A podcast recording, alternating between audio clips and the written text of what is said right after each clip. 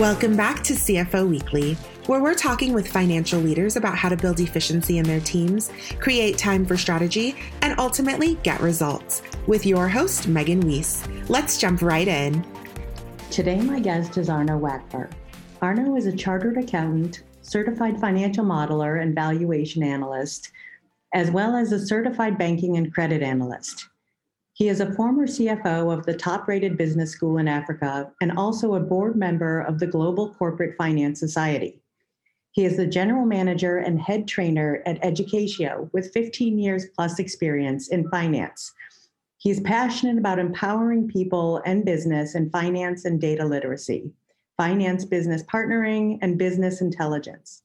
You can find out more about the classes Arno offers at www.educatio.com that's E D U C A T I O dot com dot au. Hello, Arno, and thank you for joining me today. Thanks for having me, Megan. Yeah. I look forward to Yeah, mm. today we'll be discussing how we can break down the silos within a business, promote financial liter- literacy, and do a better job of creating value. I'm really looking forward to this discussion, so let's get started. First, tell me about your career progression. How is it that you got to where you are today? Yeah, well, Megan, um, I think when I started, uh, if I look back in my career, if I reflect back, when I graduated as a chartered accountant, I went straight into commerce. And that's actually when I really started learning about the real world of finance. My focus was always on, uh, you know, things like business improvements. Something that I really like enjoying in my, is improving businesses outside the normal finance function. And you know, over the years, uh, I've, I've been in finance, and uh, you know, eventually landed up in edu- in the educational space, which is uh, my true uh, passion in life. So you discover that as you get older and you start uh, getting some experience. And I think uh, where I am today is because I think of my mindset. Um, you know, I've, I'm a person of perseverance and believe in myself. There's always um, times in your life where you doubt yourself. Um, so I just you just got to believe in yourself and persevere. Have goals. I'm also heavily focused on continuous learning and personal development. I believe that gives you the strength. You need to improve your strengths, and uh, you know, um, in terms of focusing on your on your personal development. And then I would also say, um, I got today is through networking, is getting to know people, and uh, you know, personal branding through LinkedIn. Uh, very active on LinkedIn, and I think if people get to see you and see what you what you share and what you talk about and getting the insights that you share, I think that's that's uh, just creates more awareness about who you are as a person and your character. So that's where I am today now. Yeah, that's one thing I love about finance and, and hmm. accounting mm. is just how many different directions your career can take. Hundred percent. I mean, especially now today with data, with technology. Exactly. It's it's not the typical finance function. It's it's just open up uh, so many opportunities, like you say. You know, so that's what's nice about being in finance and accounting. Yeah, definitely. It never, it never stops. It never stops. It's there's always opportunities. So that's great. So, are there any particular stories or moves that stand out in your mind as turning points throughout your career? Yeah, I would say if I look back, uh, definitely when I became a CFO, as a, from being a finance manager, it was definitely a big step up. I think the the biggest difference was is that you um, you know in a strategic strategic role, and now you have to work with business to strategize and uh, co-pilot the business.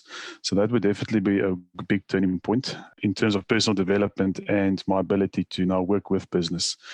Um, where as a finance manager role, you don't necessarily participate in those activities. The second thing is when I immigrated to Australia, I'm originally from South Africa. Um, and when you move to another country, you you do start from over because you don't have those networks in your local country. So you start over in your new home. And um, by that I mean both personal and business. And personal, we don't have we don't have any family in Australia, so you, your friends become your family. Start just networking, getting to know people, and uh, you know just find find your feet in a new country. That that's definitely challenging especially also from a career perspective. You don't um, most not all people just walk into a job in a new country. So you have to you have to network build your brand network you know all those kind of things and and uh, just find your feet again. So those what i would say probably the two turning points in my career um, that i can think of. So what does your current organization do yeah, so so what we do is uh, we we specialize in training and, and coaching, and mainly in finance and accounting literacy for non uh, non finance people in business, and also do Power BI and finance business partnering programs for financial professionals. Those are the those are the programs that we run currently, and we run it for Australia. But now with everything becoming virtual, um, a lot of our workshops are now online in a virtual virtual classroom environment. There is in the beginning it was quite challenging, but uh, you know if you start getting getting to grips with all the different technologies and how to use it, like Zoom, for example, annotation, live polls, breakout rooms, all those nice bells and whistles, it actually becomes quite fun to to to teach online. Um, it's a very different way of doing it, but that's how you can make it just as engage, engaging as as face to face. Yeah, I can imagine that was quite a mm. change. Mm. Mm, but it's uh, it's worked out well for us. Yeah, that's awesome. And I'm sure, you know, it's a lot more flexible for the people that attend your classes and you as well. Yeah, exactly. I mean, you can, if I look at finance and accounting literacy as an example, I can train a business that's just got managers from different locations. I can bring them all into one virtual room and empower them in a skill where face to face you can't do that. And you have to fly people around. There's extra costs involved. You have to book a venue uh, you know, it's just I don't know. It's just uh, the online learning is just so more flexible and affordable yeah. way of running programs. So definitely, uh, I'm mm. I'm not sure I can say that I miss business travel so much as I do. Well, I mm. definitely mm. miss personal travel, but uh, hopefully yes, that'll yeah. be back someday soon. yeah, yeah, I definitely I hope so. So, how do you think the accounting profession has evolved over the last ten to fifteen years?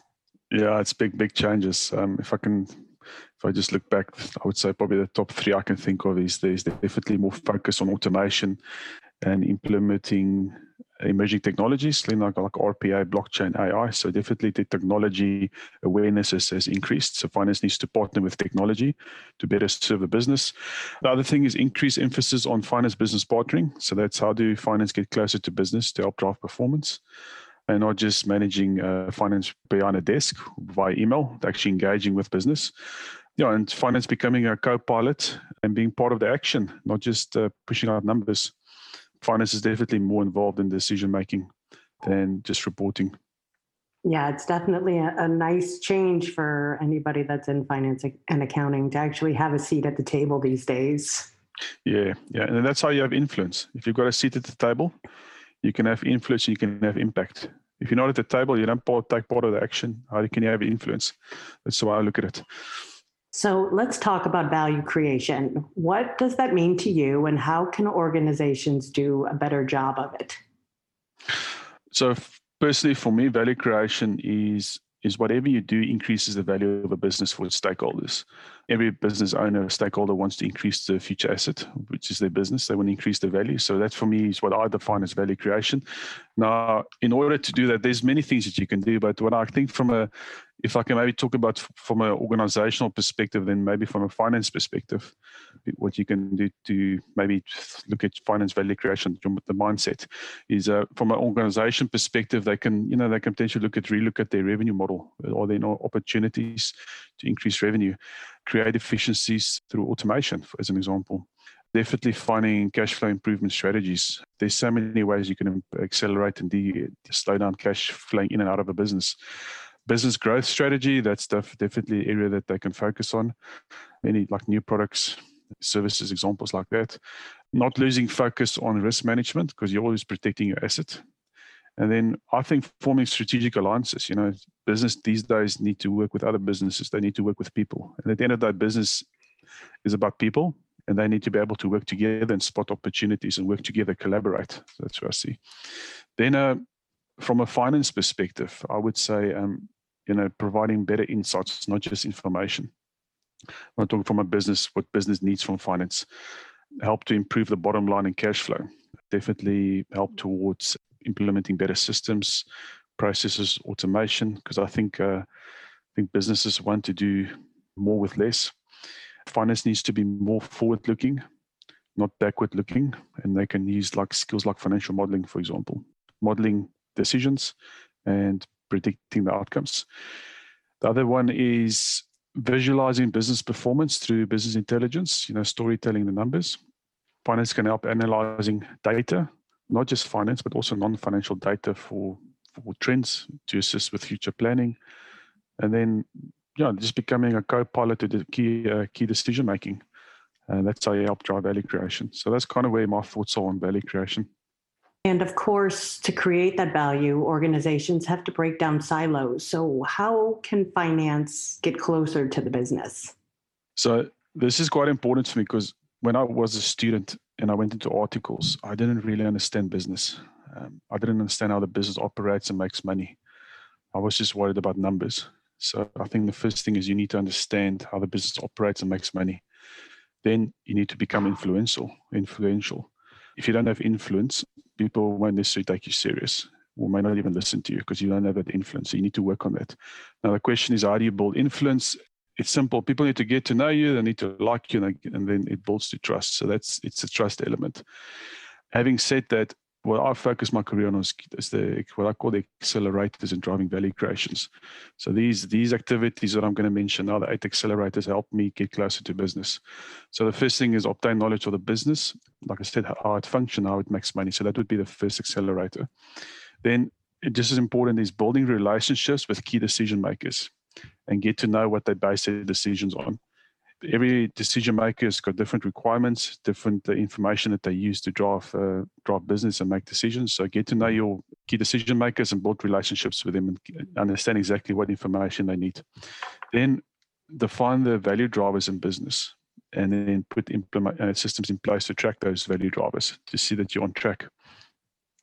Other thing would be focus on continuous improvements through efficient on efficiencies, profit and cash flow I think it's important for finance to create uh, the right team and the culture that is customer focused because in finance you've got internal and external customers and at the end of the day it's, it's serving it's serving someone. So you've got to have the right team to serve those customers and meet their needs. Then we can help analyze data to provide insights to business trends and analysis that helps with strategy. I think that's a powerful uh, value add that we can do. And then the other thing is also we can also help educate the organization in terms of uh, financial literacy so that they can make better decisions. I think we, instead of just pushing out reports, actually show people what the numbers mean and help them improve the, their way that they, when they interpret, when they read financial information, help them understand the information better so that can, they can use that to make better decisions. So that's what I would, uh, I would add there. Yeah, there's so many tools out there these days that yeah. take numbers and create pictures, which I think helps, you know, normal non-accountants to better understand what's going on. Yeah. So just touching just curious about like your customers. Is it organizations that are sending their employees to you and if so, like what level employee is taking your class? It, it depends on which program you run. If it's finance and accounting literacy, it would be all your non-finance managers. So typically your decision makers that are not that, that don't have uh, very little knowledge of finance and accounting. Power BI would typically be um, like senior senior finance professionals that want to learn a new skill, business intelligence, and then taking that skill and turning the uh, raw data, company data, into into stories that they can share and collaborate with with decision makers. And then the other one, finance business partnering, would also be someone at a senior level that's uh, that's potentially moving into that role, or that um, they just want to embed the, the foundations and just better equip themselves to uh, get closer to business.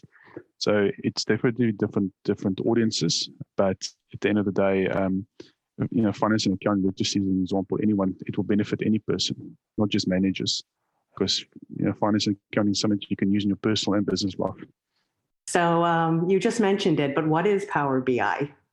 Yeah, so Power BI, for those that don't know, it's a Microsoft business intelligence platform that, that enables you to to analyze and visualize millions of rows of data, finance and non-financial data, and take that and and share that information in real time with with decision makers and it's not it's not reports like we think with numbers it's more visuals.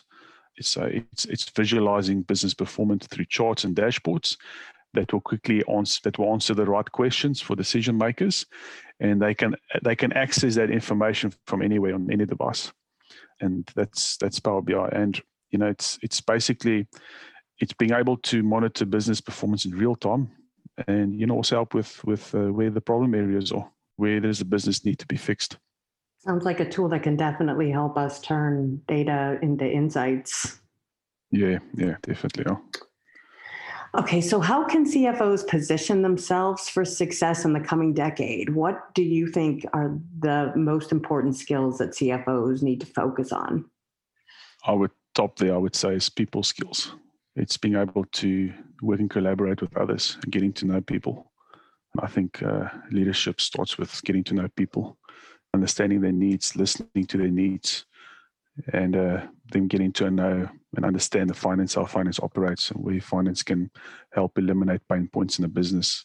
And also where, where finance can eliminate pain points within their own their own department. So first of all, people skills is getting to know people, and uh, you know just working together on achieving common goals. The other thing would be obviously for me it would be adopting technology to better serve the business, and you know you do that through finance transformation. So it's not just taking on any technology. You got to you got to build systems and processes in place that grows with the business.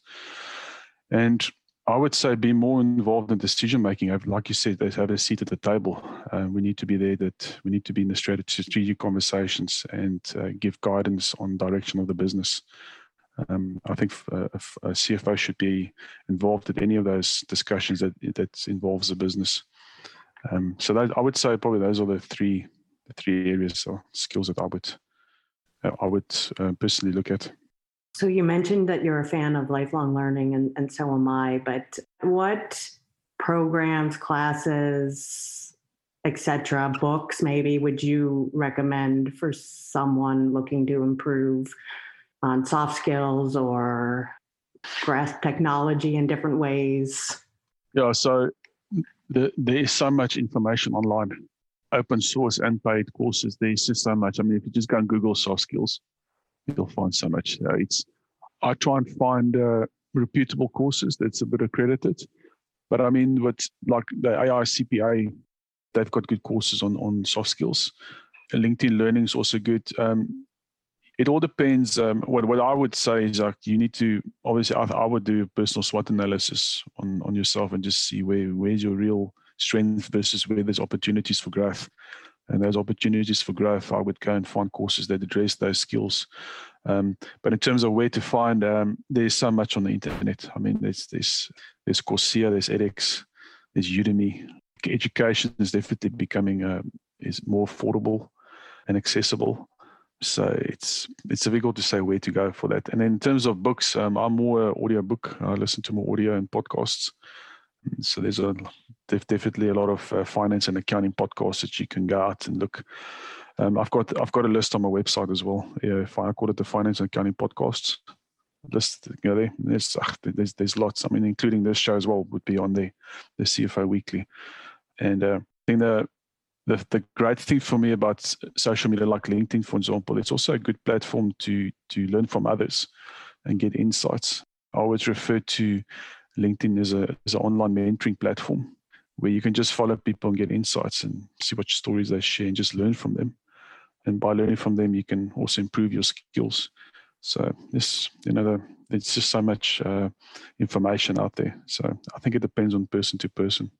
Yeah, and I like your advice to do a SWOT analysis on yourself. I think that's very yeah. important to know your own weaknesses yeah. and where yeah. you might have opportunities to improve yourself. Yeah, I think it's important that you reflect, just take time out to reflect on yourself. We think we know ourselves, but I think if you just put time aside and really try and understand yourself and spot opportunities and just maybe change your mindset. Because if something's not working and you're doing it the same thing over and over and it's not working, then it's obviously something's got to change. You know, sometimes you just need to take time out just to to invest in yourself. Because I mean, at the end of the day, continuous learning is investing in yourself for the future, which is important. Yeah, very important. And then lastly, so now that we're well into 2021, what is one goal, either personal or professional, that you're hoping to achieve this year? For me, it's simple. I want to ups- I want to empower as many people as I can in Power BI and finance and accounting literacy. That's my goal. I want to try and just help upskill. I'm just passionate about education and I want to help people get closer to business through through Power BI, through insights, and finance and accounting literacy so they can make better business decisions. So that's that's would be my goal. I've got a lot of other goals, but I think that's probably my main goal. Um, I obviously want to be in a few more podcasts. I've published two ebooks. I started virtual networking quite quite often now, so that's also working nicely for me. So I'm just going to get to know and get to know as many people as I can. That's I enjoy that. So that's awesome. It seems you've definitely found your calling. Yeah, no, no, I think so. Yeah, that's great. It's exciting for me.